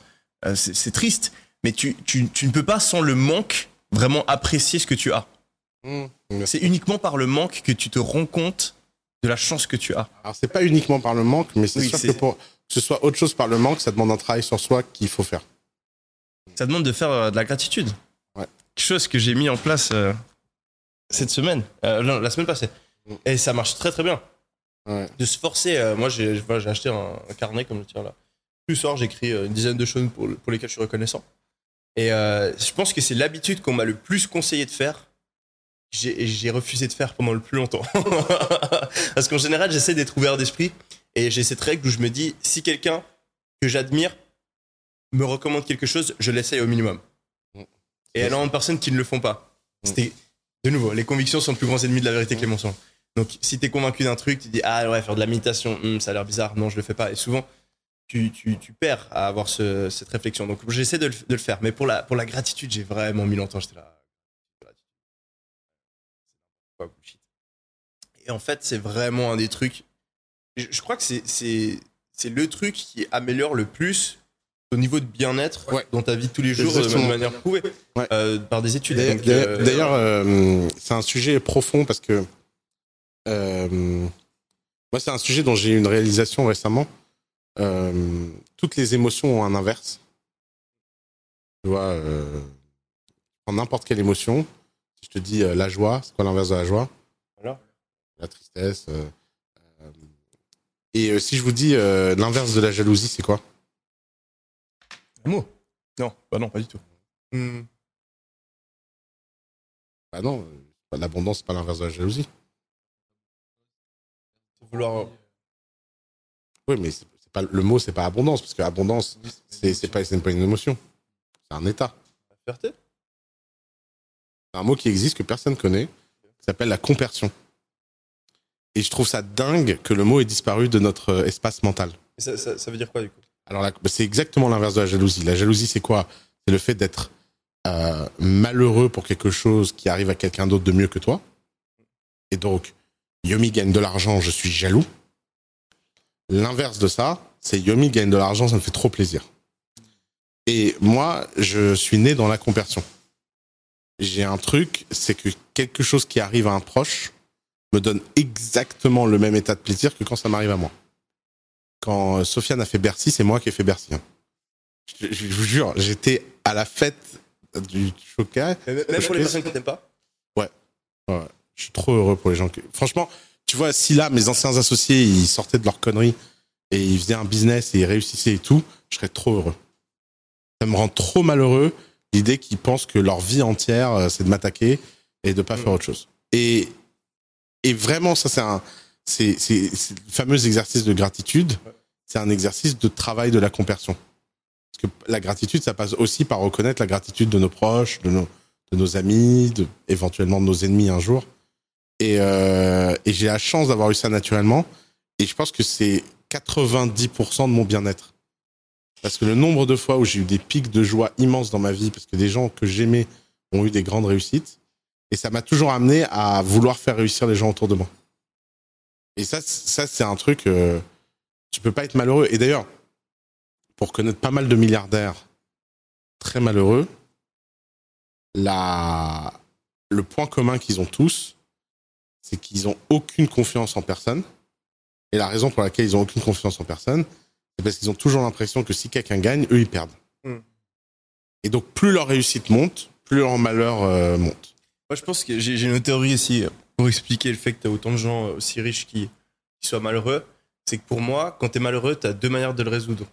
Soit tu changes le monde extérieur pour euh, qu'il euh, soit en accord avec tes envies intérieures, Ouais, soit tu change changes ton, ton- ta perception intérieure du monde extérieur. Et en général, les personnes qui ont pas mal de succès, Ils pensent qu'ils peuvent changer le monde. ils, ils essaient de changer le monde. Et souvent, ils réussissent. Donc, tu as des gens, euh, typiquement, un milliardaire, c'est un mec qui a réussi à changer le monde pour satisfaire son besoin d'achievement personnel. Et le problème, c'est que si tu le fais avec succès et que tu continues à le faire, et si tu deviens milliardaire, c'est que tu le fais pendant longtemps et que ton, ton appétit, il, se, Mhm. il, il est jamais rassasié, et ben en fait, souvent, c'est que tu as ignoré d'aller à l'intérieur. Et euh, je pense qu'il y a une juste balance, parce qu'après, tu as l'inverse aussi, tu as les gens qui se détachent complètement du monde extérieur et qui se concentrent uniquement sur l'intérieur. Je pense pas que c'est Oui, ça non plus. Donc euh, il y, a une- juste balance à avoir. Et... En toute chose, la prudence. Andrew Tate a dit ça.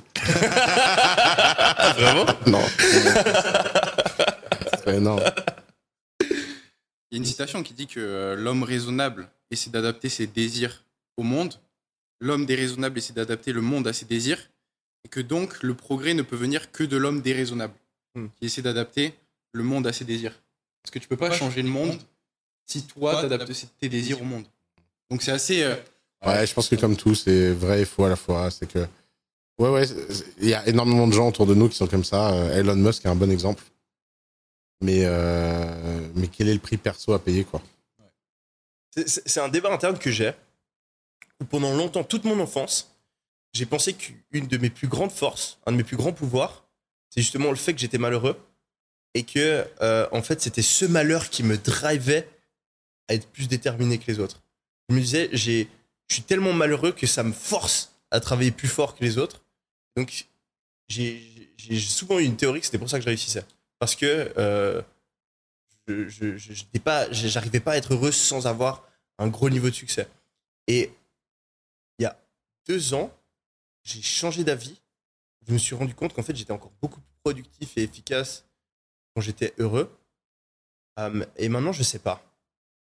Vous pensez que être malheureux, c'est euh, une source de motivation euh, permet de réussir ou est-ce que c'est plutôt quelque chose de contre-productif? Je pense que, je pense que la réussite est neutre de tout ça, quoi. C'est justement tout le sujet, c'est qu'on pense que la réussite a besoin de plein de secrets, alors qu'en fait, euh, tu peux être gentil et méchant, euh, Ouais. courageux et faible. euh. Après, c'est pas parce qu'il y a un contre-exemple qui, que, que ça veut pas dire que, que, ça- que ça aide. Non, mais c'est plus que des contre-exemples. Moi- Moi, d'expérience dans ma vie, j'ai rencontré autant de milliardaires heureux que malheureux, euh, autant de milliardaires intelligents que cons. euh. Hmm. D- D'ailleurs, ça, c'est un truc, euh, on n'imagine pas, mais euh, il y a des gens très, très, très cons qui réussissent très, très, très bien. hein. Et il y a des gens très, très, très, très intelligents qui réussissent très bien. hein. Non, moi vraiment, j'ai cette théorie que la plupart des millionnaires sont débiles. Ouais, ouais, mais Parce que- je parce pense que la proportion est la même que dans le reste de la Ouais. société. en fait. Ouais, non, ils sont pas au-dessus de la moyenne. Et, et- et je m'en suis rendu compte ça m'a choqué à chaque fois. Non. C'est un moment qui m'a choqué. C'était vraiment un moment profond de réalisation où j'ai payé 20 000 euros pour aller à un mastermind et je voulais networker. Et ouais, C'était mes débuts dans le business et je me suis dit je vais rencontrer des mecs, des millionnaires, des machins. gens avoir des secrets. Et, et j'étais encore à l'université à l'époque. Et j'arrive dans cette salle. Et les mecs, ils commencent à poser des questions. Et je suis là, mais vous êtes bien moins smart, bien moins intelligent, bien moins perspicace, bien moins attentif euh, que les mecs qui, a- qui étaient avec moi à l'université. Mais ils faisaient des 50 000, 100 000 euros, 200 000 euros par mois. Et c'est pour ça, et vraiment pour moi, devenir riche, devenir millionnaire, pour moi, c'est tu trouves un truc qui marche et tu fais le bourrin dedans. Et souvent, les intellectuels, ils n'ont ils pas cette capacité à faire le bourrin. Ils vont trouver un truc qui marche. C'est dur d'être Et ils intelligent. vont vouloir. euh, Alors que non, c'est juste. Essayez ça, marche pas. Essayez ça, marche. Hmm, moi, faire plus de ce qui marche. Encore plus, encore plus, encore plus. Un des conseils les plus, euh, un des conseils les plus structurants que je donnais à The Family, c'était de toujours choisir une industrie au-dessus de ton intelligence. Ouais. Plus t'es intelligent, plus il faut que l'industrie dans laquelle tu sois soit d'élite. Ouais. Parce que sinon, si t'es plus intelligent que ton industrie, tu t'ennuies. Ouais, bah oui. Excellent. Là, Elon Musk, c'est de toute évidence un génie. Mais quand on voit des fusées dans l'espace, t'es con, par définition. Mm. Et je pense que ça l'aide. Il y a un niveau d'excitation. D'ailleurs, c'est pour ça que je suis un peu inquiet pour Twitter, moi. Ah, pense que c'est pas- ça va aller. là. Non, non, mais je me dis, tu vois, pour la première fois, il fait un truc où le niveau intellectuel nécessaire pour réussir est inférieur au sien. Alors que d'habitude, il a toujours fait des trucs, tu vois, d'une une immense complexité.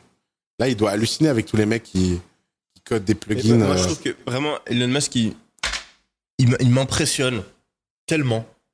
Parce que justement, je- je- au-delà de son génie euh, technique, je, je pense qu'il a un génie de la compréhension de la psychologie humaine qui est ouf. Ouais, ça c'est sûr. Et, euh, et du coup, c'est pour ça que je me fais vraiment pas de soucis pour Twitter. Je pense qu'il a, il a, il a compris, tout comme Mark Zuckerberg a compris comment tu faisais pour faire fonctionner un réseau social. Je pense qu'il l'a déjà dans la poche. Ce qui est drôle, c'est que tous ces. c'est le compte c'est le mec qui a le compte Twitter le plus connu, Euh, le, Ouais. le- le plus suivi. Donc ça Ouais. prouve que Ouais, il est, c'est un power user, c'est sûr. tout le monde donc quoi, il est nul? Elon? Ouais. Apparemment dans sa vie perso, mais. euh, Il y a beaucoup d'enfants. Ça va être compliqué de s'en Ouais, occuper. beaucoup d'enfants qui le haissent, je trouve ça dur. Ah bon? Ouais, il y a une de ses filles qui sort un livre contre lui, là. Ouais. Euh, quoi qui a même demandé à changer de livre, de nom. Parce qu'elle peut plus blairer son père. Mais non, mais ça doit être trop dur d'avoir euh, Elon Musk comme père. Il est dur avec eux euh, ou c'est quoi qu'elle lui reproche J'ai aucune info, mais Je de- de- je me dis que vu le personnage public que c'est, le personnage privé doit être x10. Et donc, ça doit être. euh, c'est un enfant, ça doit être trop dur. Ouais, ouais, il doit avoir des standards déjà hyper élevés vis-à-vis de lui-même, donc vis-à-vis de ses enfants, ça doit se répercuter et Ouais, c'est sûr. ça doit être une certaine pression pour eux aussi. Euh, Après, il vient d'une famille tellement compliquée aussi. Euh, Elon Musk, il a un père qui s'est marié avec sa petite sœur ou je sais pas quoi, enfin, sa, sa petite nièce. euh, enfin, ça a l'air d'être. euh, Mais bon, il est. Il brûle de l'intérieur. Il fait. En plus, c'est fou parce qu'il il fait plein de trucs dont personne n'a conscience. Tout le monde parle d'OpenAI en ce moment. Ouais. Euh, et du fait que ChatGPT, c'est la révolution et tout. Et tout le monde oublie quand même qui a sidé cette boîte. C'est Elon? Bah ouais. C'est fou, non? T'as essayé Chat- ChatGPT? Ah, Mec, C'est ouf. Hein. c'est un... ça c'est le changement du monde en live. hein. Moi, j'étais, j'étais pas convaincu de ces théories de ouais, la plus grande menace pour l'humanité, c'est euh, l'intelligence artificielle, etc.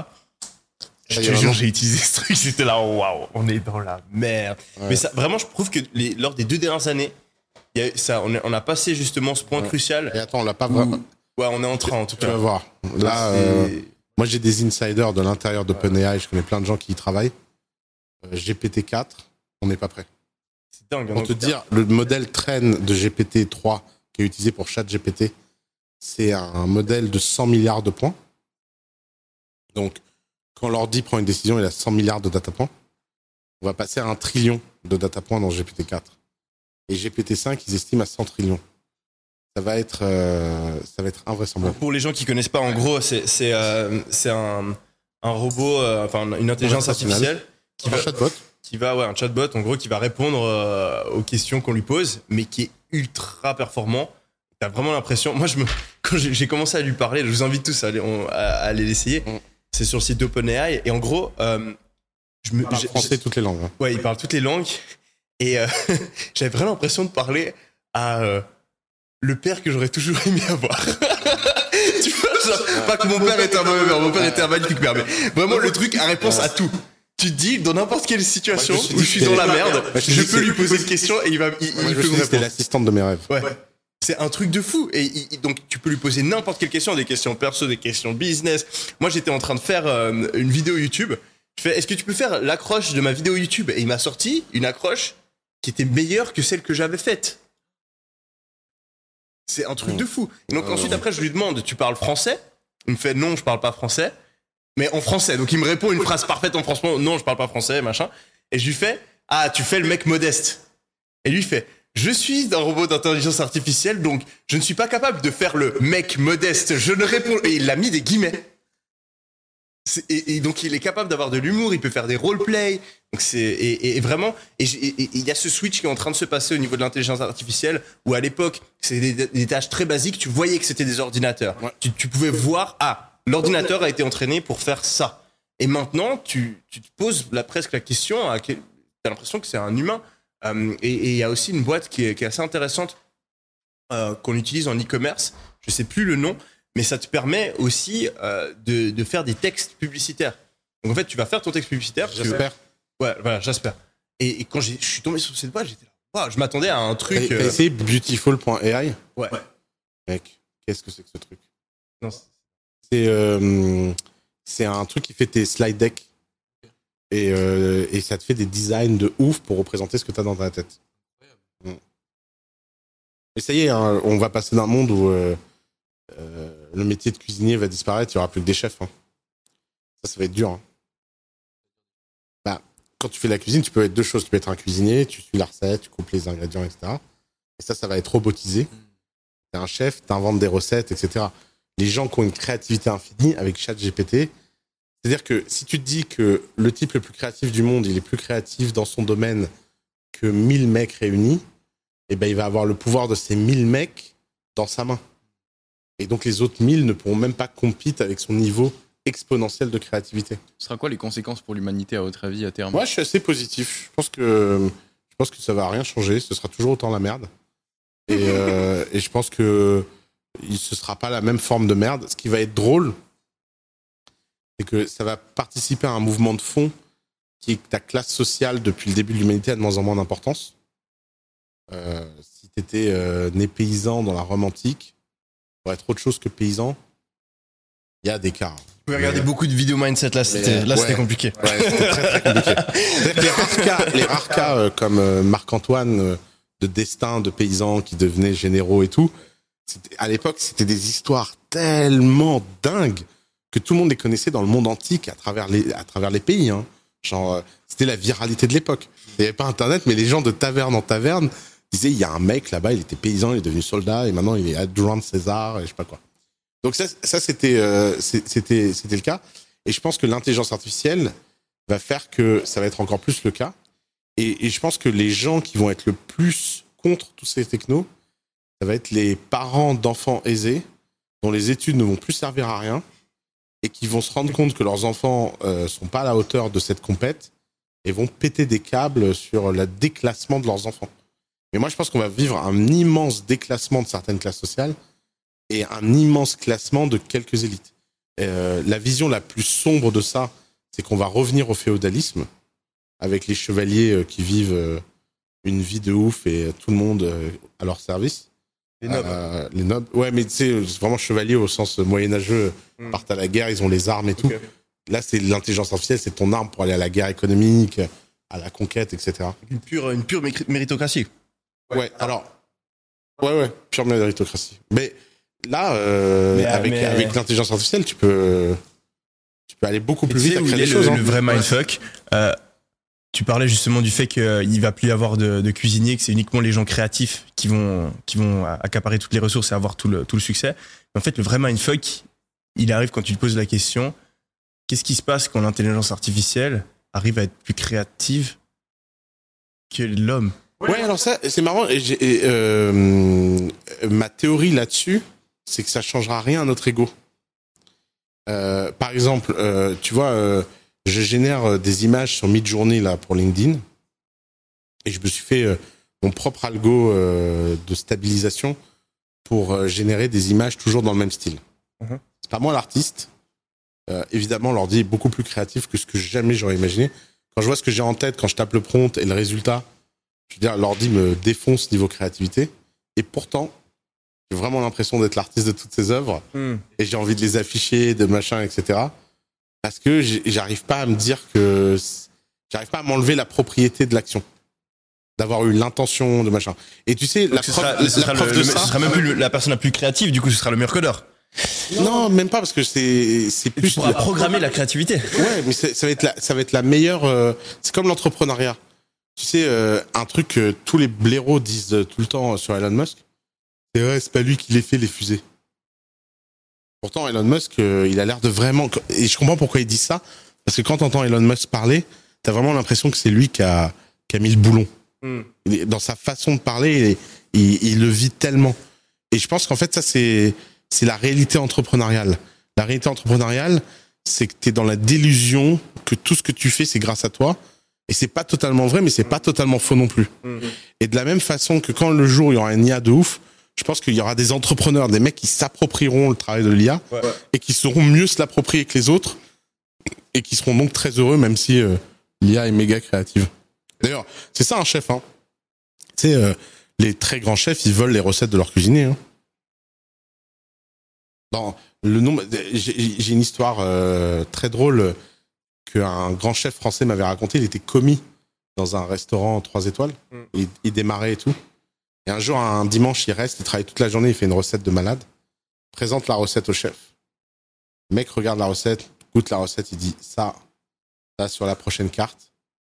Le mec est trop fier et tout. Et le chef le regarde, il fait Tu sais qu'il n'y aura pas ton nom, ce sera le mien. Et tout le monde, personne ne saura jamais que c'est toi qui as fait ça.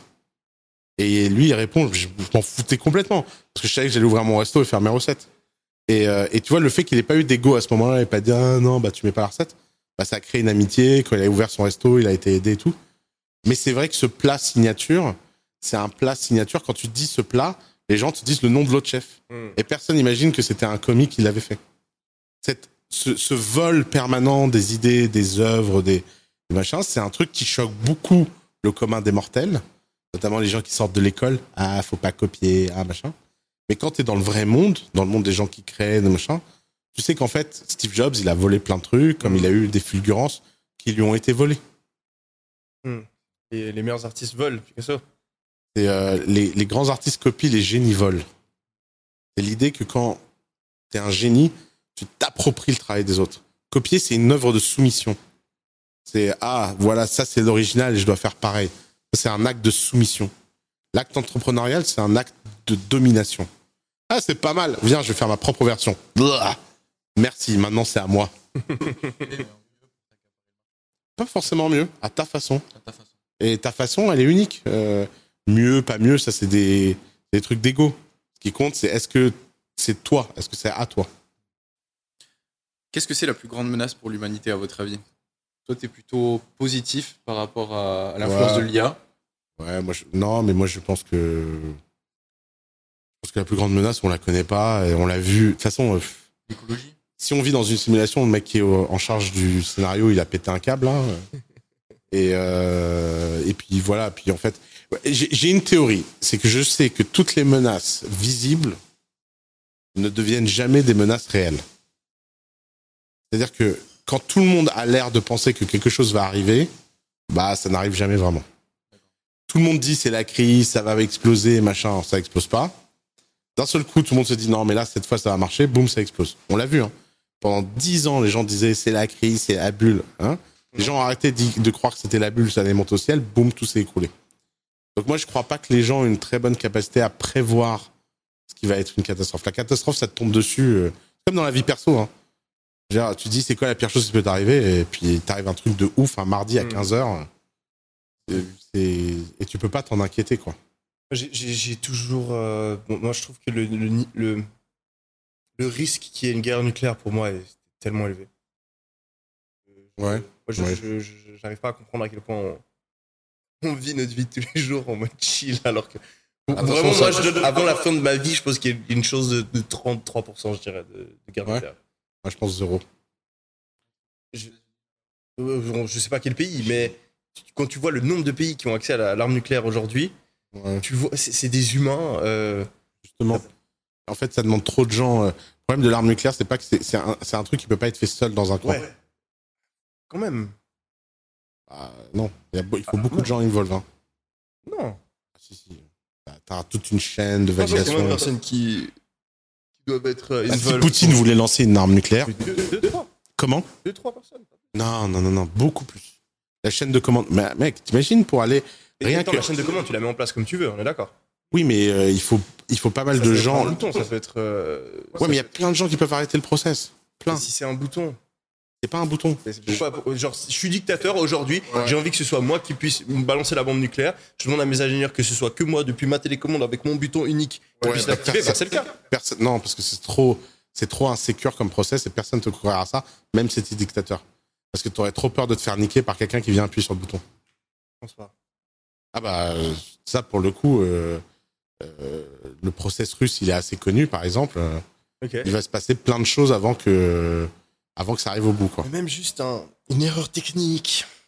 Ouais. Euh, Non, le, le nucléaire, euh, c'est la preuve que quand l'humanité fait des trucs vraiment dingues et dangereux, on arrive plutôt à bien gérer les mais risques. attends, hein. ça fait combien d'années? Ça fait quoi? Ça fait... Ça fait 60 ans quand même. Hein. Ouais, d'accord. Sur l'échelle humaine. Là, j'entends ça, sur vraiment. 200 ans. Ouais, ouais. Ouais, mais. Je sais pas. Non, mais à mon, à mon avis, moi, ma théorie, c'est que justement, tout le monde croit que ça va être un truc nucléaire, alors que ça va être un- sans doute un truc. Si on a une cata, ce sera sans doute pire, ailleurs. euh. Regarde Oui, le ça. mal du Covid. Hein. Qui pouvait imaginer ça, quoi? Imagine, deux semaines avant, on te dit, euh, tu vas finir avec euh, tout le monde à la maison, tout le monde machin, tous les trucs.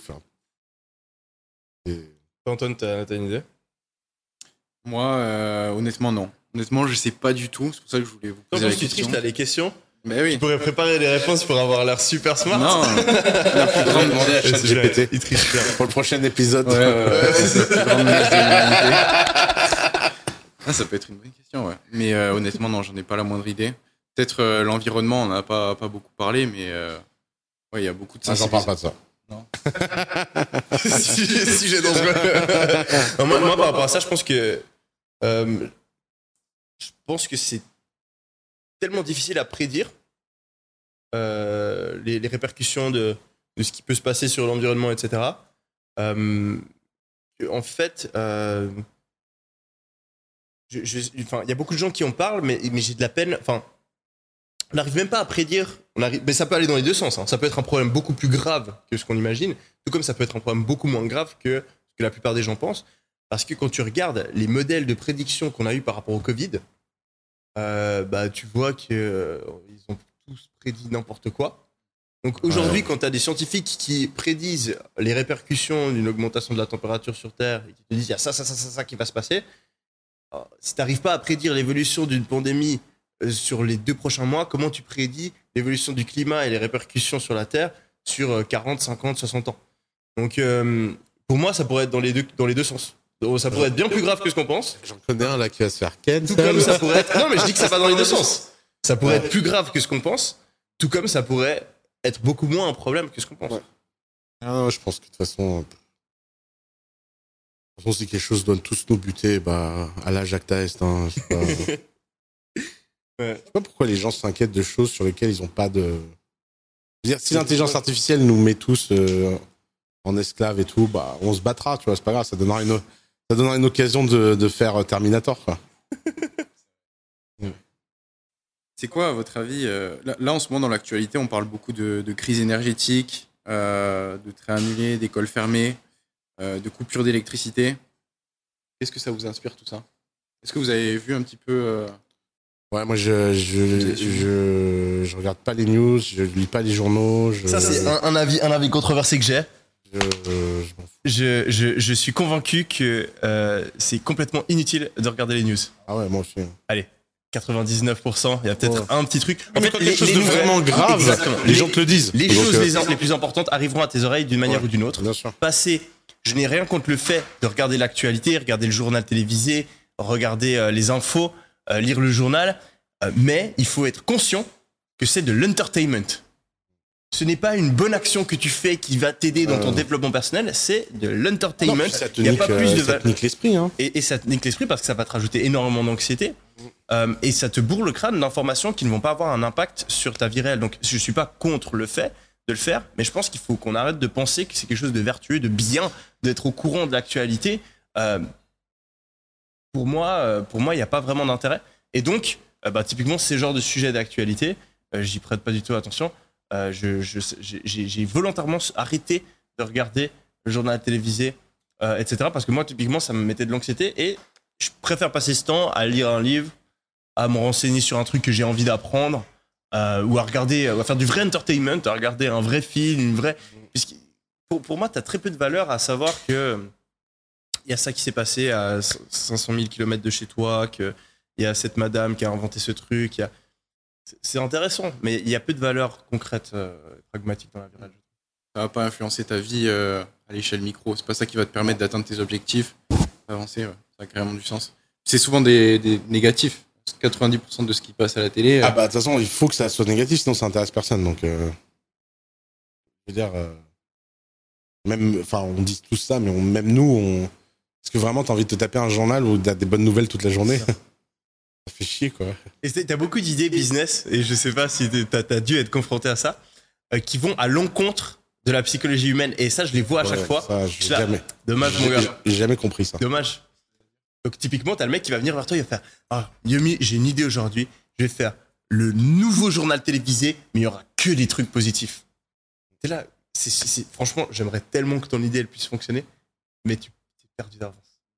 Parce qu'en en fait, et il faut toujours faire attention à ça. Tu as deux parties importantes quand tu as envie d'avoir un produit qui fonctionne. Tu dois apporter de la valeur, donc améliorer la vie des gens, et tu dois aussi avoir cette partie qui résonne profondément avec un désir, un besoin profond humain. Et souvent, il y a des gens qui ont l'un sans l'autre. Donc, euh, c'est- dommage. Imaginons par exemple la, la- la méditation. Tu prends la méditation, tu sais que c'est un truc qui aide énormément beaucoup de gens. Si tu n'arrives pas à trouver la manière marketing de l'amener, et que tu dis juste euh, ah c'est vertueux, etc., tu, tu- tu vas, ça va être très très difficile de le vendre. Et donc, il faut réussir à trouver l'élément marketing. Et c'est pour ça que euh, la méditation, tu dois appuyer sur les. Par exemple, tu dois dire aux gens, ça va te sortir de ton anxiété, ça va te sortir de ta dépression. Et tu dois appuyer, appuyer sur le fait qu'ils sont dépressifs, ils sont anxieux. Et ça, c'est le truc qui les sauve. Si tu fais pas ça, personne va faire de la méditation. Et donc, euh, c'est et, et- et dans, dans la bouffe aussi, tu as plein de trucs comme ça. Tu as, plein de nourritures qui sont, qui sont très saines. Et si tu as juste le produit super sain, tu galères à le vendre. Il faut que tu arrives à faire en sorte que ce soit bon aussi au niveau du goût. Et là, tu as cet aspect de la, de la psychologie humaine, ce désir profond d'avoir un truc qui est bon, et tu as aussi le truc vertueux qui est bon pour la santé. Si tu as les deux ensemble, boum, produ- product market fit. Et souvent, les gens, ils ont, ils ont, ils ont que le truc qui est, qui- qui est bon pour la santé, mais ils n'ont pas le, le goût. Ils n'ont pas le truc qui donne envie. Si vous pourriez revenir en arrière et euh, donner un conseil à la version de vous-même qui a 18 ans, qu'est-ce que vous lui diriez? Achète du bitcoin. Ah, c'est toujours la T'as deux manières de répondre à cette question. Donc, tu cherches pas, tu achètes du bitcoin et tu ne fais rien pendant 10 ans et t'attends. bon, je pense que c'est- bien pour, pour terminer. Euh, on, vous, la- on vous laisse dans le suspense. C'est tellement génial de pouvoir faire ça. Ouais, non, mais moi j'y ai pensé des, des dizaines et des dizaines de fois. Et sur plein de sujets différents. Sur acheter des cryptos, lancer dans Ouais. certains business, etc. Bon, on, on y répondra de manière plus sérieuse euh, lors du prochain épisode. Merci d'avoir été présent, Antoine et Oussama. On se retrouve très prochainement pour un nouvel épisode de Sans Permission. C'était Yomi. Allez.